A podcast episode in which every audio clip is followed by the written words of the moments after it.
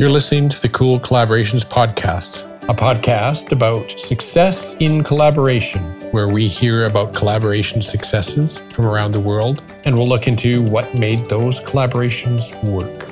I'm your host, Scott Miller. Hello, and welcome to episode number 29 of the Cool Collaborations Podcast. As we start the new year, the year of 2022, and get ready for some new podcast episodes, I thought it would be nice to revisit a conversation from season one, a conversation with Max Hardy and Anth Boxshall. Please enjoy. Anthony Boxshall and Max Hardy joined me from Melbourne, Australia for a dive into authentic co design, the stories of where it came from, and some of the different angles on how, when, and why you would use a co design process. In our conversation, Max brings the engagement expertise, while Anth brings the leadership, scientist, and government expertise. Together, they're quite a package. This was a good conversation. It was so good, in fact, we recorded it twice. I hope you have as much fun listening to it as I did speaking with Max and Anth. Please enjoy. Good morning, guys. How are you? Yeah, very well. I think at least I can speak for myself. I am fine. How are you, Anth? No, really well. Yeah, really well. It's it's a weird morning here. It's lovely. It's going to be hot, but it's going to rain. You know, we're going in the opposite direction here in Alberta. We're going into the tank. It's supposed to hit just a little below 30 below tonight. So, yeah, it's a tiny bit of a contrast. So, yesterday, Scott, here it was 30 Celsius above. Right. Well, that's a bit too hot. So, I prefer something in the middle. Oh no, we call that the middle. yeah, it's just, it's uh, it's been a mild summer down yeah, here. It's mild. Normally, this time of the year, kids go back to school and it hits forty-two. Uh, yeah, still too hot. you know, for the the folks listening, it's going to sound like we've had this conversation before because we actually have had this conversation before. We recorded a session. Geez, what was it? A couple weeks ago now, and had a technical glitch where we lost the audio, and you know, I have to say thanks Max and Anth for agreeing to to do it all over again. And to the people who are listening, you're going to hear maybe something that almost sounds like inside uh, discussion because we've been down this road before. So we'll see see how well that goes. So thank you for coming back and trying it again. Oh, we had so much fun the first time. That's right. Although I just hope I hope we didn't peak too early. but we'll we'll try and turn it on again. All right, well, well, let's just kick it off. Can you guys introduce yourselves and, and kind of where you're, well, one, where you're joining from and a, a little bit of your background? Sure. We're joining from Melbourne, Australia. My background is that I've been a community engagement collaboration practitioner for a little over 20 years now. And it was about five years ago, I think, that I met Anthony and uh, I was doing some work for the EPA and they had a challenge and invited me in to see whether they could co design a solution to something very tricky. And I'll get Anth to talk about that in a moment. But uh, that's how we ended up meeting. And we've been doing some work around co design approaches to complex issues in more recent years when Anth jumped out of his public service role and, uh, and into his current consulting role. So we've teamed up and continued to do some work together. Nice intro, Max. My background beyond that, Scott, as Max alluded to, is I'm so I'm not a um, engagement professional at all. In fact, I'm a marine ecologist by trade. Um, so I'm a scientist, and so I've spent time in government, private, and um, academia, and I tend and I've tended to be involved in running big complex science things, um, in particular where they interact with the community. And so, when what Max was referring to was when I was at the Environment Protection Authority, the EPA, I was involved in running the science part of the organisation. We had so many important regulatory conversations we needed to have with impacted communities that I got into the swing of kind of expecting that this was going to be very hard. I've always had a very deep interest in citizen science and so have always been involved in building citizen science programs with communities. And when we got to this gnarly thing, which we can talk about later, this incident uh, where we needed to to build trust again, our engagement people said, "We've got this guy Max." And um, he's done, he's published books on this stuff. It's working together with communities. See how it goes. And we, um, we met, and I, you know, I must say, I've told this story to other audiences. When I first met Max, I thought, oh, hang on. Oh, geez, this is going to be a bit hard. Geez, this is a bit scary. This guy's talking about things that we don't normally do. Anyway, so we can get into that a bit later if you want, Scott. But um, yeah, I do a bit of board work as well. So I work with with senior leaders and try and get them to think about how they can think differently about their decisions. One thing you mentioned, and, and I think we'll get to the example in just a second, but I'm kind of curious because if I remember, the, the example is kind of speaks to the genesis of this thing that you mentioned, Max, called authentic co-design. And I'm curious if you could give kind of a snapshot of what that is and what it includes. Yeah, authentic co-design, uh, as we've framed it after considering calling it fair dinkum co-design, we thought that was no, that sounded as a very much an Australianism, but we went with authentic co-design. For us, that means it is about doing something that is real, that is going to lead to a result.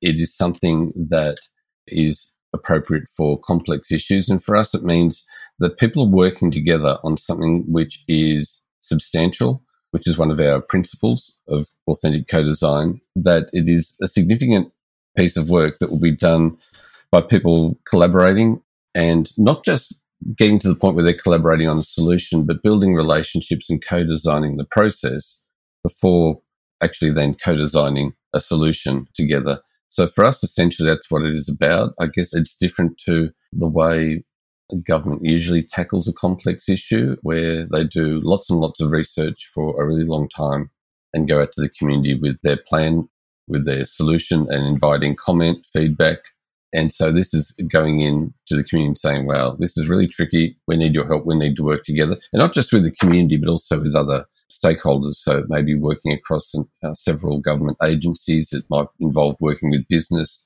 whoever, you know, is defined as being the community of interest around a particular complex issue. I'm curious to, to hear about this example that where this, the genesis of this idea of co-design or authentic co-design Ant, do you want to give a the lead into that? And yeah, sure. I can do the high, the kind of you know the background. Um, it's interesting too because um, both of us, and particularly Max, have been doing the, this kind of work for many years, and I'd been doing it in a way without understanding that's what had been happening through the kind of parts of the citizen science approaches. But what what happened was there was a very large fire in a coal mine with a town of about 7,000 people living literally on the edge of the coal mine. In fact, the town had been moved, you know, to get to the coal over decades. It's in an area in our state which is called Victoria, which is kind of was kind of the industrial base of the of the state. So it was, you know, socioeconomically lower than some other parts of the state. There was a long term view that our area had been, you know, kind of forgotten for, by governments for years of all different persuasions because we were just seen as, you know, the kind of poorer part where the, where the industrial workers were. And this fire happened. And of course, coal being coal, the fire, fires in coal mines are bad things. There's one in Pennsylvania that started in the 1880s that's still going, you know, so these things go for a long time. What happened was it went for 45 days and it became two types of emergencies. It became the fire emergency and then it also became a health emergency. And as the regulator, we were trying to help people understand what the impacts were live. And, you know, after successive inquiries, got to the point where, you know, put our hands up and said it didn't work. We, we weren't able to do that well. The community gave us strong feedback. Community, great deal of community anger, distrust, dissatisfaction, built on decades, as I said, of of a particular perception. And all of a sudden, we were faced with having to go to that community. This is about a year and a half after the fire was out, and say, look, we, you know, we heard. Uh, we, we, we want to put in a whole new scientific net monitoring network so that if this ever happens again, oh, whoops, bad thing to say, um, you know, we, you know, we want to be able to kind of monitor you. Here's what we're going to do. And um, that was the point at which I, I said to our engagement people, and they said to me, can we do this differently? I was a bit scared by that, to be honest. And that's when Max kind of went, no, no, you know, Max's voice of reason and experience said, let's, let's ask them. Let's ask them what they want. And that was hard for scientists. Max, what do you want to build onto that one? Oh yeah, well it was it was uh, it was kind of um, what was interesting about being invited into the space was the EPA said, we really think we need a different approach and we think co design is the way to go. By the way, what is co design? So they, they, were asking me to come in, but it was yeah. it was such a, a, new concept that it was it was there was a, a lot of uncertainty there, and I think one of the things that was kind of helped the EPA embrace it was a couple of things. One is they had Anthony on the inside who was kind of championing this idea and was building internal support. The other was the realization they had very little to lose and they had a track record of conventional approaches not going so well, which tended to lead to drawn out processes that just seemed to fuel mistrust and being done to by government. So talking about, well, you actually don't have a lot to lose by going in and saying, how might we work together to figure this out? And can you help us? Because, you know, government doesn't always know what's right for people or right for communities. And it wasn't about sort of not valuing the expertise that scientists had. I think that was important, but it was also an awareness that the community also had a lot of lived experience and knowledge of what it's like living in that particular area. And that experience was actually also useful to take on board. So it wasn't about saying government doesn't know, community knows everything. It was, well, government knows stuff, scientists know stuff, the communities know stuff. How might we tap into that collective wisdom to come up with an enduring solution to continue working together in that way? And so, you know, there, there were some baby steps and it was certainly tested and challenged from time to time. But it was, it is uncomfortable for government and right up to the top, I guess, you have government ministers who say, well, you know, basically it's in my it's in my job description. I'm responsible. Ultimately, I have to make the decisions about this stuff. And so, how does this fit? How does this co-designing a solution fit with that kind of, you know, that um, what's happening in terms of the legal responsibility that government ministers ultimately may have? And so, it's not about government not being responsible. It was about it's another way of exercising responsibility. And that was kind of like some framing that I think was quite helpful for you know the people in the EPA. Yeah, you're not giving away your responsibility. You're not walking away from it. This is just another way of exercising it by actually working out the solution with others and those who are affected. How did the sort of the state of emergency play into it? Like how I know that during the emergency and after, so before and during and after an emergency are different kind of stages of an emergency. I'm curious how this approach kind of a co-design approach fits into the various phases of that emergency process? That's a really good question. And I think that there's no doubt that when you're in a leadership role in a government or corporation or something, and something has happened, you know, a state of emergency, like you describe, a major disruption, that then we have this saying of, you know, never, never lose the opportunity provided by a crisis. And so while you don't want to be in the middle of an actual emergency trying to change practice, what you do need to be doing is seeding. Well, gosh, when we come out of here, there's a point in an emergency, and having been through a few of them, there's a point in emergency where people's minds suddenly go to recovery, which is that th- third phase that you're talking about, Scott. And so when that naturally occurs, that's when those of the, the people inside organizations who are aware of different ways of doing things, who see the problems of the past, can say, oh gosh, you know, there's, you know, maybe we should just take this time to reflect and think about something differently. And that's been happening post COVID, or not post COVID, but with COVID. I think a lot of places have pivoted, that word, but that's what's happening. And it's partly about looking for different uh, ways of doing things. The challenge, of course, is that in the preparation phase, which is the one before the actual response to the emergency, you, you at least need to have the language. You need to be prepared. So I would argue that this is not just about emergencies. It's about lots of different places, authentic co-design, lots of different times and places. The time to be skilled up and prepared is before nothing goes wrong. But the time you might get to use it most likely is after something's gone wrong. Yeah. Well, because in the in the emergency itself, you're you're just responding. Oh, totally. Absolutely. You know, you, you've got to focus on life and, and property and all the things that are super important and the, you know, the stuff that has to be dealt, dealt with. It's not the time to start doing, introducing new and exciting exotic things. And of course, the responders will have very specific ways of practicing. So those support agencies who might be saying, or, or, or organizations, if the crisis might be a crisis of uh, reputation for a company, for example, respond, but then also think about what it is you're going to do next. Yeah, the point I would add to it is that's absolutely right. And uh, the work of uh, Roz Lasker, who is quite an amazing person, and I'm happy to share a link. I, I actually wrote a blog about Roz and had the privilege of meeting her in New York City some years ago. Roz is someone who talks a lot about the extent to which you can collaborate during an emergency. You can't actually start doing it then. But if you, you can build, if you've got trust and good relationships between agencies and with community, before emergency hits, that's the sort of thing that helps you respond really quickly and helps you move re- really effectively in a crisis. So I think it's certainly not the time to start collaborating. if you haven't got the relationship, things don't work. And she talks a lot about some of the things that happened uh, during Hurricane uh, Katrina and uh, how the trust wasn't there and people of key emergency authorities didn't have the names and phone numbers of people leading other agencies uh, uh, in their phones. They just did not have a relationship. And so in the crisis, it was very hard to, to respond.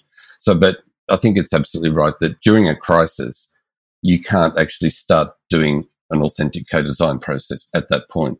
But in fact, if you've had been doing some collaboration previously and trust has been built, that becomes a, a really important asset during a crisis. So, in your experience with various emergencies, and, and this kind of goes to both both of you, I think I'm curious whether in the in the recovery phase, obviously the recovery actions are can be collaborative because that's potentially the way they can go. But I'm curious if in the in the recovery and thinking about how do we prevent this or or how do we how do we build those skills? I'm thinking back to what you talked about the skilling up portion do you think there's any focus on building the collaborative skills in that phase typically, or is it pretty much always focused on, like you say, recovery, rebuild, those kinds of things? Mm, good question. I think I think it is really important. It's not always easy. I mean, the first point around that is recognition that there is the need to develop some new skills, and even more importantly, I think new ways of thinking, new attitudes. So, so I think before, if to embark on a new way of, of working, there needs to be some realization at a fairly profound level that our kind of our typical way of responding isn't actually terribly effective and often it makes things worse. So if that's the case, then it's about the stepping back and let's having let's have a look at it. And so one of the key things that I've found important to talk about is whether an agency sees the community as being a problem to solve or an audience to win over or do they see the community as an asset to work with? Because that actually changes the language you use. It changes that, that thinking or that awareness or that, that shift in thinking will actually change different behaviors. It means people are more open to learning new skills. It means that there's a willingness to even taking some baby steps in a different direction. But until there's that kind of fundamental shift in thinking, you know, if you always see the community actually as you know, if the view is they're not very smart, they don't know what's good for them, uh, they've got limited information, they're highly reactive, they hate us, therefore, it, it's actually perilous to work with them, you know, or, or to attempt to partner or collaborate with them. Then it doesn't matter what you do, that will actually flow through your behaviors, the messaging, body language, everything. And I think, well, you know, that's that's the first thing to tackle jumping into a space of let's choose to work with the community as an asset, even if people have reservations about that. And they'll soon learn that the community is an asset if you give them the opportunity to contribute um, and to, to offer, even if you have to move through the phase of listening to uh, grievances that they may have had for quite some time. Yeah, that, it's so true. Um, and I might just add a couple of quick thoughts on a, on a slightly related, but, but in a different tangent to that. One is that you know that that old adage. I mean, it's kind of a military adage, I suppose, but you know, build build skills, capabilities, and relationships in times of peace, never in times of war, because you know you're too busy fighting the war. Um, and that that you know, without taking out the military, you know, kind of analogy, that that's kind of what an emergency response is. And the second one, actually, there's there's three things. The second one is that question you asked, Scott, uh, requires there to be leadership and awareness by leadership that you need to be building those capabilities and skills. And so it does require that maturity of leadership and or frameworks that you know, I hate to say this, but operationalize collaboration. And, and the third one is it's really interesting, but you know, we are going down the emergency and that, that, emergency path. One of the things that we're keen is Max is kind of alluding to with with authentic co-design is this is actually practice change for normal life and normal decision making with corporations and government, and not only an emergency response moment. But because it is practice change, and as you know, can as Max was saying, be scary for government, you know, to use its power differently. Often you do need to be, you need something to have gone wrong before people will kind of go, oh gosh, we've tried the old ways. How do we do the new?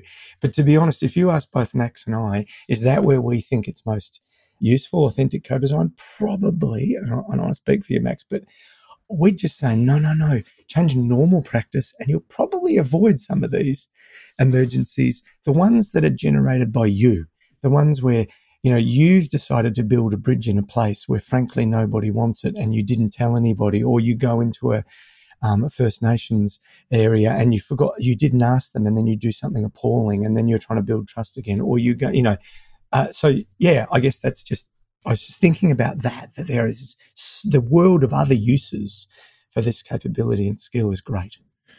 You know, it, it's kind of tied to some, a question I wanted to ask, which was around getting these kinds of projects or initiatives started. And I think you've already touched on, on some of these things, but I'm curious to see how do you address kind of the, the non-believers when you're trying to, or, or do you address the non-believers when you're trying to, to move forward in a collaborative way? And sort of speaks to how these things do you need somebody who's a catalyst for this work? Is it always leadership? What a great question.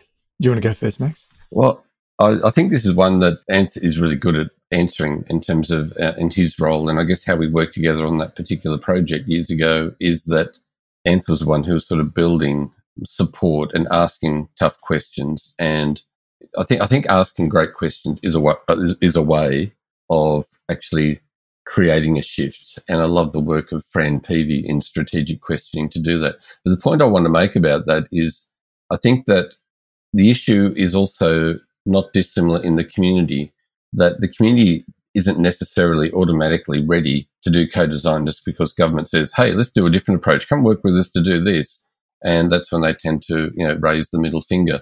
You actually have to build some support and relationships before you can actually start doing the work of figuring out what you're going to do together. So it's not only winning over people in key positions in government or in any sort of large organization that's sponsoring a process, you actually need to build support in the community as well. It's yeah, I, I mean that's why I think. It, in fact, I would. There's, as Max was saying, you know, you've got to be doing this internally to your organisation, whether it be government or corporate. But if that community readiness is not there, then it's it's really challenging, and that's where you know that's where the we we got that yin and yang, as, as Max was saying. He's just like the he's like the community whisperer in my mind. The thing about the internal readiness, and I should actually step back very quickly, Scott, and explain to your listeners that authentic co-design has six steps in it. We can go through those. It's got five principles, as Max talked about before. So it's a principles based approach with six steps. The first step is you know, they're all important, but the first, you know, no, no one of your child is your favorite, but the, the first step is, is readiness. And that readiness is so critical. And there's a point in it where you have to make a judgment call to decide whether this is going to work or not. And as Max was saying, if there's a community that's deaf, tone deaf to, to you saying, oh, really, trust us now, even though we've done appalling things, um, you know, it's never going to work. So you have to invest in building their capability to do that, desire to do that, to work with you which is often just showing them that you're real, authentic, and practicing it. Internal to, gov- to government, for example, or internal to corporations, you ask the question about how do you deal with the people that say no? And I'd actually flip that a bit and say, work out where they sit and how important they are in the structure. So if you've got the regional president of the corporation saying no, you definitely need to work with them. And if she's kind of going, oh, I think I'm feeling uncomfortable about this, or he's going, oh, I think we might have to, you know, then you need to work with them, work with them because you need to build what we call in authentic co-design a stickable mandate. If those people that are saying no are are sideways, they're tangential to the actual practice or process you're trying to build. They're just noise. And in fact, the internal game, and I will call it that, is working out who is the unhelpful noise and who is the critical naysayers or critical advocates. And if you can narrow that down and get your coalition of mandate, you know, up through the kind of hierarchy, because everyone's got a boss. The minister has a boss, you know, and so she wants to feel like that she can go to her boss and go, Hey boss, I'm doing well. You know, so if you can get that line solid, they're the critical ones. And what you need to do is help them understand that it's safe. It's actually a probably less costly way of doing what you've been currently doing and not getting a result. You're looking for people in in authority to sort of pick up the ball and carry it forward. So you focus on best bang for buck. And then it's does it spread? You don't want to spend all your time, I'm assuming, focusing on the folks with authority. You do have to spread it out. And do you even go as far as in in the process, or do you see value in going as far as having people who are not connected to the issue be part of the discussion? Absolutely. Oh yeah, no, don't get me wrong. I, am more talking about the naysayers. Yes, absolutely. You need to. There are, you know, there's parts of any organisation now that I don't know. Let's just say you've got the operational part of the organisation. You might have a scientific part of the organisation, and you might have a engagement part. Let's just take those three elements. They will need to work together. Now, there may be people in those areas, the technical people who, you know, they've got to go parallel to this. And so you do have to build a coalition of the willing, or at least a coalition of the I'm not going to stand in your way. Um, and so having having those people, and and you mentioned that spark, that catalyst, that you know we we call it an authentic co-design, the co-design champion in the organization. There's got to be someone who's going to stick their toe into the freezing cold boiling or boiling water first and go, all right, let's go. And, you know, it's a challenging job for them. And there's a certain type of leadership quality they have. There's a certain probably hierarchy that they may need to be able to pull it off. You know, they do need to be able to direct some people and then they need to be able to work with their colleagues to help them. That's inside an organization. And Max, you've often talked about kind of you know, the critical community leaders as well. Yeah, totally. And, um, you know, I think the idea that you have to have everybody totally on board with it before you do it is kind of ridiculous. Mm. You need to have people with enough influence that they're able to maybe challenge the naysayers. And basically, it's about shifting the narrative to this will never work or we've never done this before to you know what, we've probably got nothing to lose. Let's just check this out. Let's just give it a try. Even if we actually have reservations or our expectations are low. And I have to say, I'm amazed at how many times the community is willing to show up and talk with people when they feel like they've been dudded so many times. They still turn up, uh, even if they're coming with many reservations and mistrust. But uh, in our own example, we were talking about with the uh, this uh, mine fire, what was lovely at the end of the process is having the community, the people who were very angry, uh, talking to the people in the EPA and other people in and scientists and others and saying, "Gee, we did a good job. Let, let's get a let's have a group photo. Let's all get in and have a photo yeah. together. This was fantastic, yeah. and we all did great." And and one of the one of the things that was sort of lovely uh, through the pro- I know sort of I've I've digressed now from that whole thing about how you, you, you get momentum for change, but I think it was really lovely that we, the community people who were very influential, but the most antagonistic become the champions in the end of the process for the community. And I was saying, wow, you know, if we could have imagined a great process, it would be something like this, or this exceeded our expectations. And what, what also eventuated is that just a, a, growing respect on their part for the knowledge of scientists and public servants who really cared a great deal and so their whole perception changed because they got to know these people and got to know their, uh, appreciate their knowledge and skills and, and their, mm. their, their interests. So that was just one of the things that unfolded there, which was really lovely. You know, I, I, I, want to dig into that idea of sort of what does the end result look like. But before I get to that question, I kind of want to ask about the kind of problem that this is suited to. And it seems like it kind of has to be a pretty contentious, thorny, ugly kind of problem. But I'm curious what your thoughts are on on the problem side of it. So where where do you take this approach? Where where does it make the most sense? Yeah, we talk a lot about complexity in the course that we've developed and in the, the manual we've written, the guide. It really it suits issues that are complex, that are hard to resolve. So there's a number of things that, that I think a few boxes that needs to tick. One is it's got to be something that is worth the investment. So it's got to be substantial enough. It has to be something that really matters to the community. I don't believe it needs to be something where there is a current crisis to get the energy to work. Mm-hmm. So an example I'd say is complex urban planning. They've got the horror stories about trying to do planning when they've done something fairly conventional. They can anticipate if they're going to look at some major infrastructure or they're looking at some urban development or redevelopment that's going to change the nature of a neighborhood.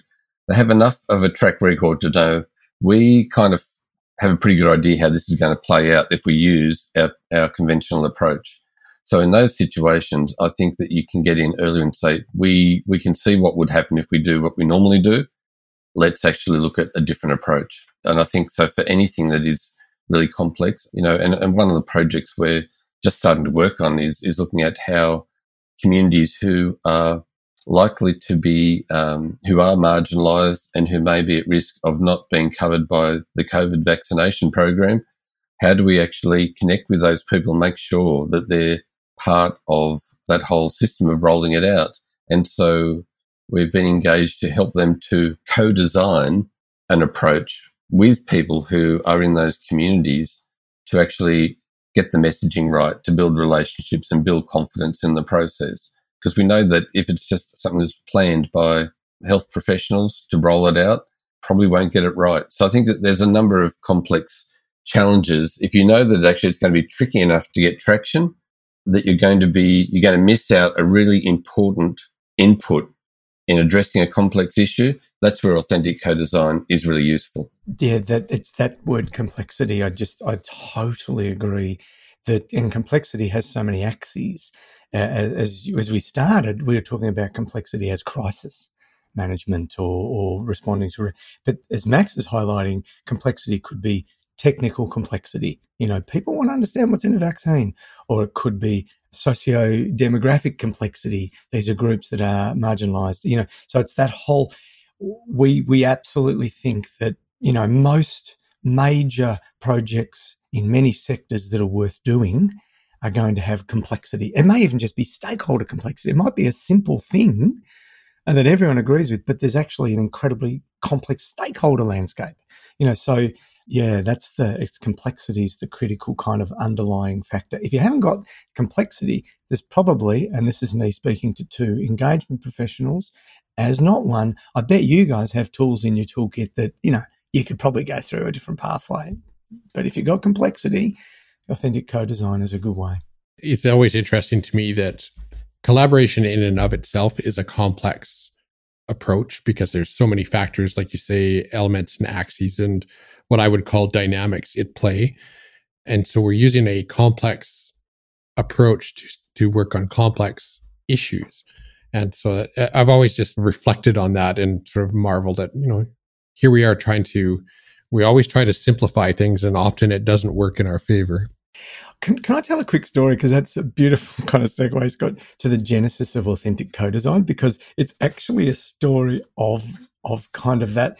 We Max and I, as, as we said, have been doing, you know, done this together a few times. We we'd kind of, you know, had had experiences in different places, and what was lacking, we felt, was uh, you know, sorry, this is a bureaucratic speak, but like the code, the codification of how to, you know, the, the thing that simplified it so you could pick it up and go, how do you do it?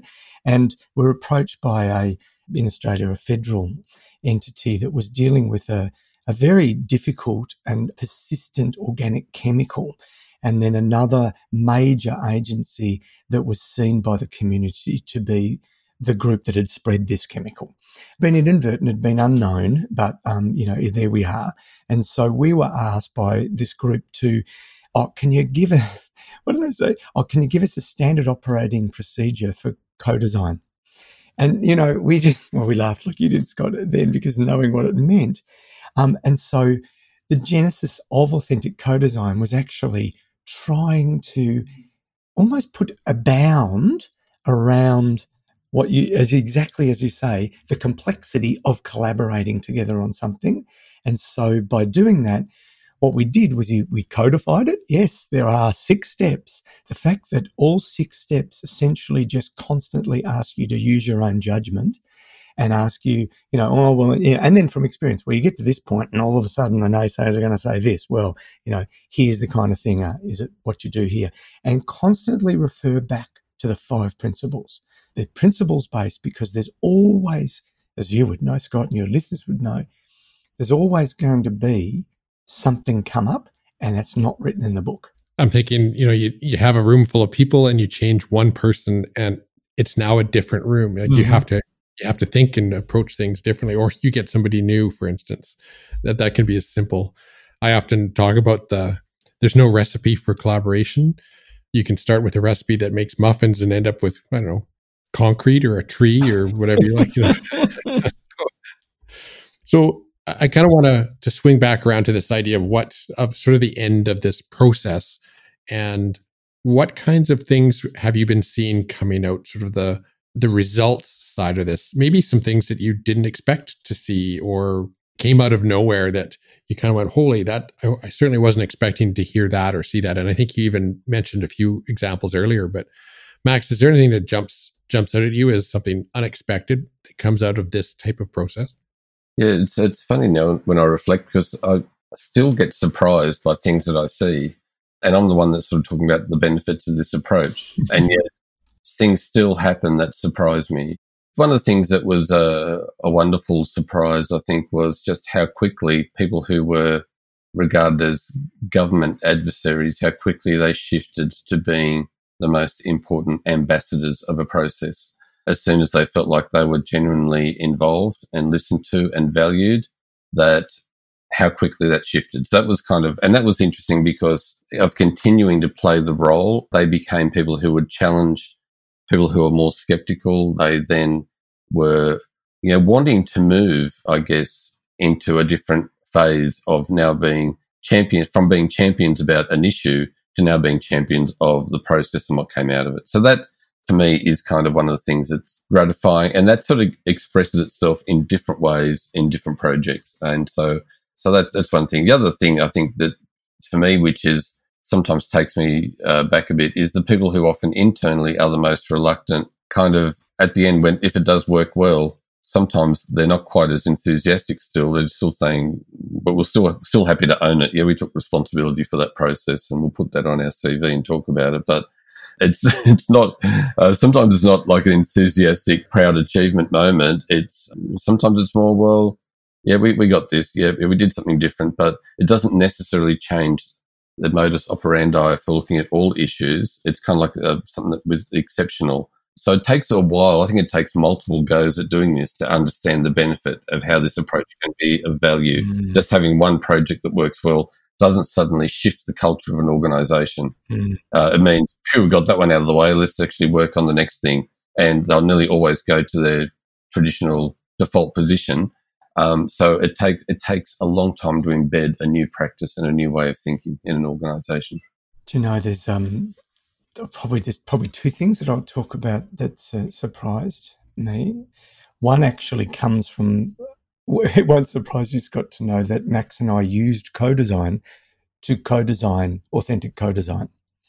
And so it's a bit meta, I know, but we were because we knew we had to shift some thinking within a certain agencies and there was this one moment when there was a big national meeting of, of multi jurisdictional agencies, very senior people, and a particular, uh, I don't want to give away the organizations, but a, uh, someone who was very senior in a very hierarchical organization, almost one with kind of, you know, almost like a military hierarchy, so to speak. A very, very kind of, you know, line, you know, hierarchical type. So we're all sitting in this meeting and we're working through helping people understand how they might apply co-design within this particular context, this this persistent organic compound. and it, the room was completely quiet. And this very, very taciturn bloke suddenly just just out loud went, Oh, oh, I get it now. And then replayed to the whole room pretty much what we'd been saying for the previous hour, but in his words. And that's, it shouldn't have surprised me, but it made me realize that it's kind of a gestalt moment. You know, like you either kind of get this stuff because of felt experience and need, or, or there's a moment where you suddenly get it. That kind of was a really interesting insight and surprised me. It was also a beautiful moment. The second one is one from that coal mine fire that, that we talked about uh, earlier. And one of the principles of authentic co-design is foster mutual learning. And in that room that Max described earlier, we had a series of very, very highly qualified air scientists, they were. And they went into this, I, you know, and I don't want to, I'm certainly not I don't want to put words in their mouth, but they they didn't expect to learn anything from the community, you know, because they were experts and we were talking about their field. And what surprised them as we got to the end of the process, and this, then this surprised me, um, was that they suddenly realized the community designed a thing, and the scientists went, "Oh, you know, this is better than the one we would have designed."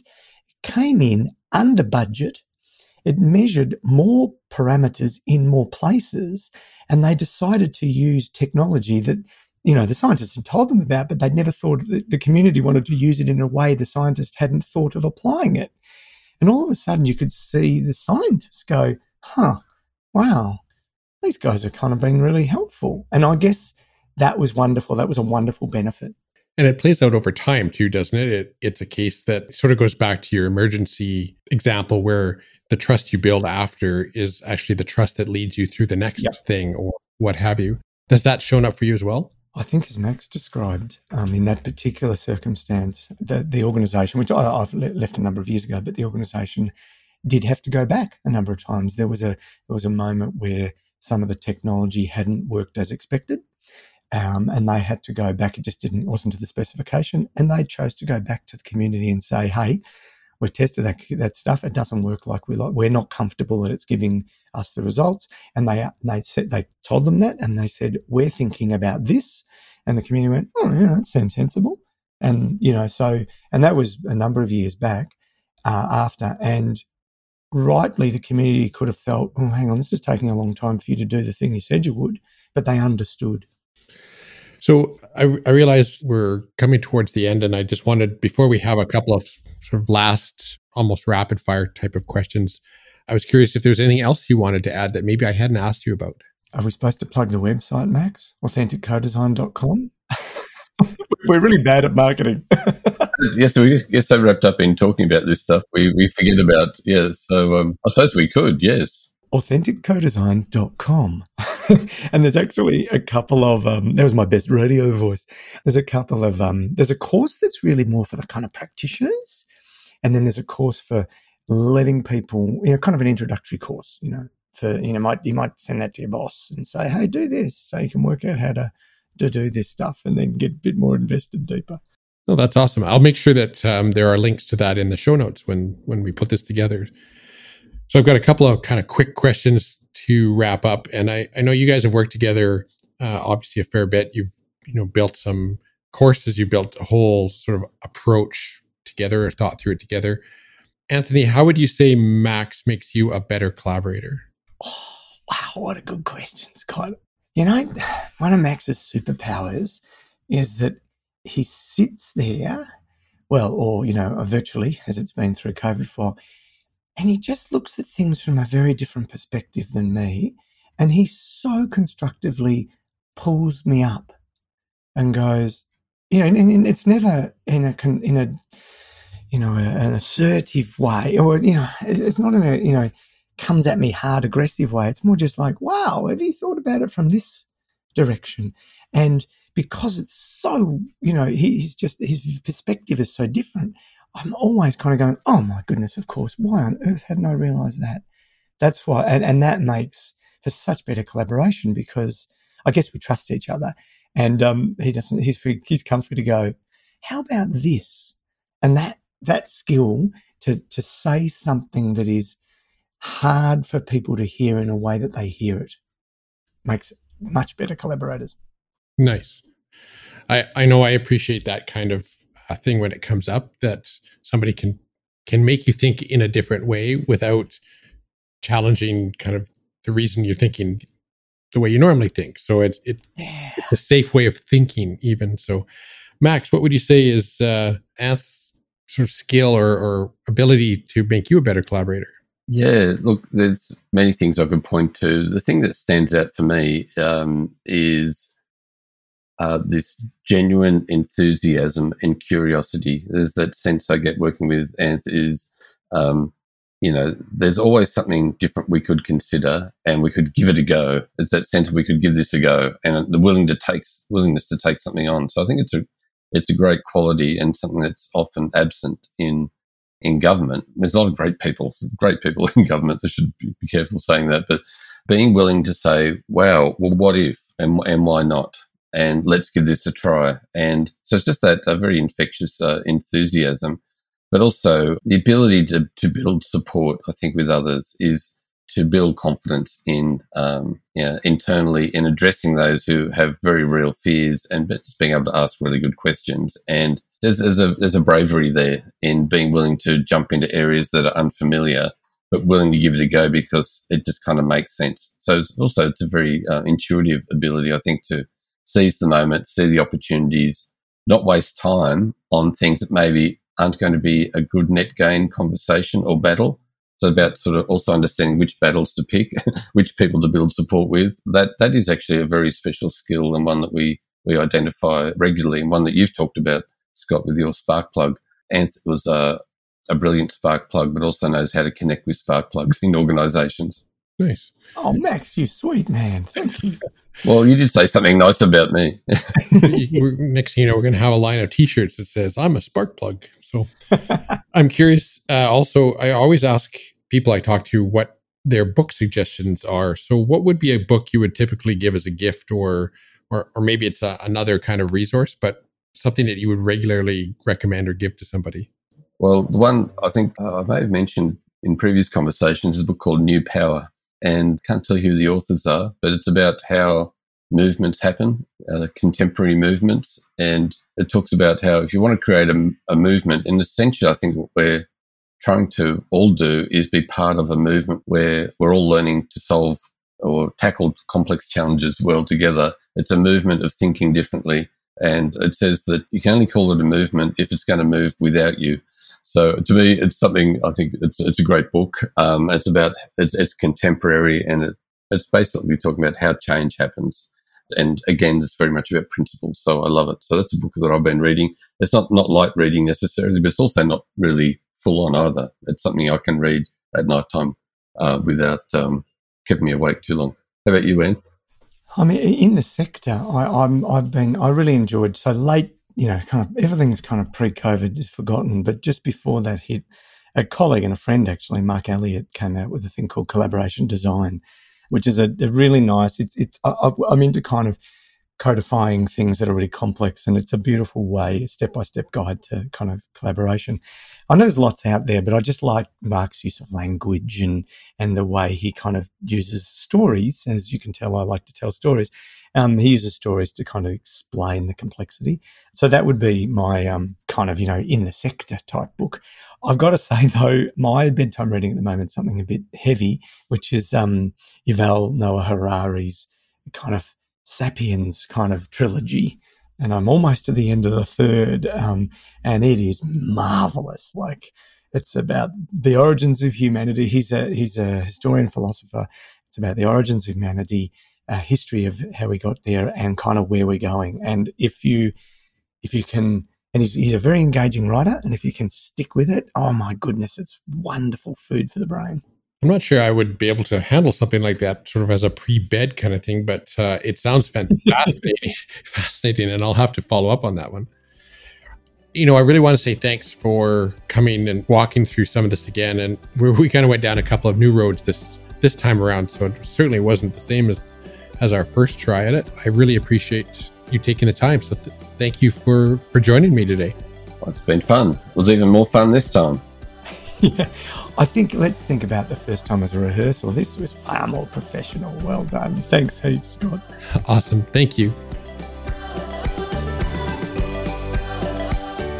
Much of the conversation today resonated with some of my own experience. A couple things that Anth mentioned really hit home. In particular, his points about the kind of leadership it takes to step out and to try something new, to basically say, well, let's give this a go. I've had the opportunity to have two leaders in my career who were willing to try something a bit radical, and I really understand how rare those qualities are. The other thing that has stuck in my mind at the moment is when Max mentioned that he was a bit surprised when people inside an organization who have had success in collaboration fall back to the default way of working, the non collaborative way. And then Anth followed this with a comment about a gestalt moment when authentic co design suddenly clicked for a senior leader. It sort of made me ponder a little bit about how we might move collaboration closer to being a standard way of doing business. I think we're going to need a lot more of those gestalt moments. Thank you for listening. You've been listening to Cool Collaborations. Please make sure you visit collaboration dynamics.com where you can subscribe to the show in iTunes, in Stitcher, or wherever you get your podcasts. Be sure to sign up for our mailing list so interesting things like blog posts, upcoming training, or collaboration tips and tricks can come to your inbox. If you like what you heard, I'd be grateful for a rating in Apple Podcasts. Of course, if you'd like to just tell a friend about the show, that would be great too. Check out the show notes for links and contact information. Until the next episode, thanks and happy collaborating.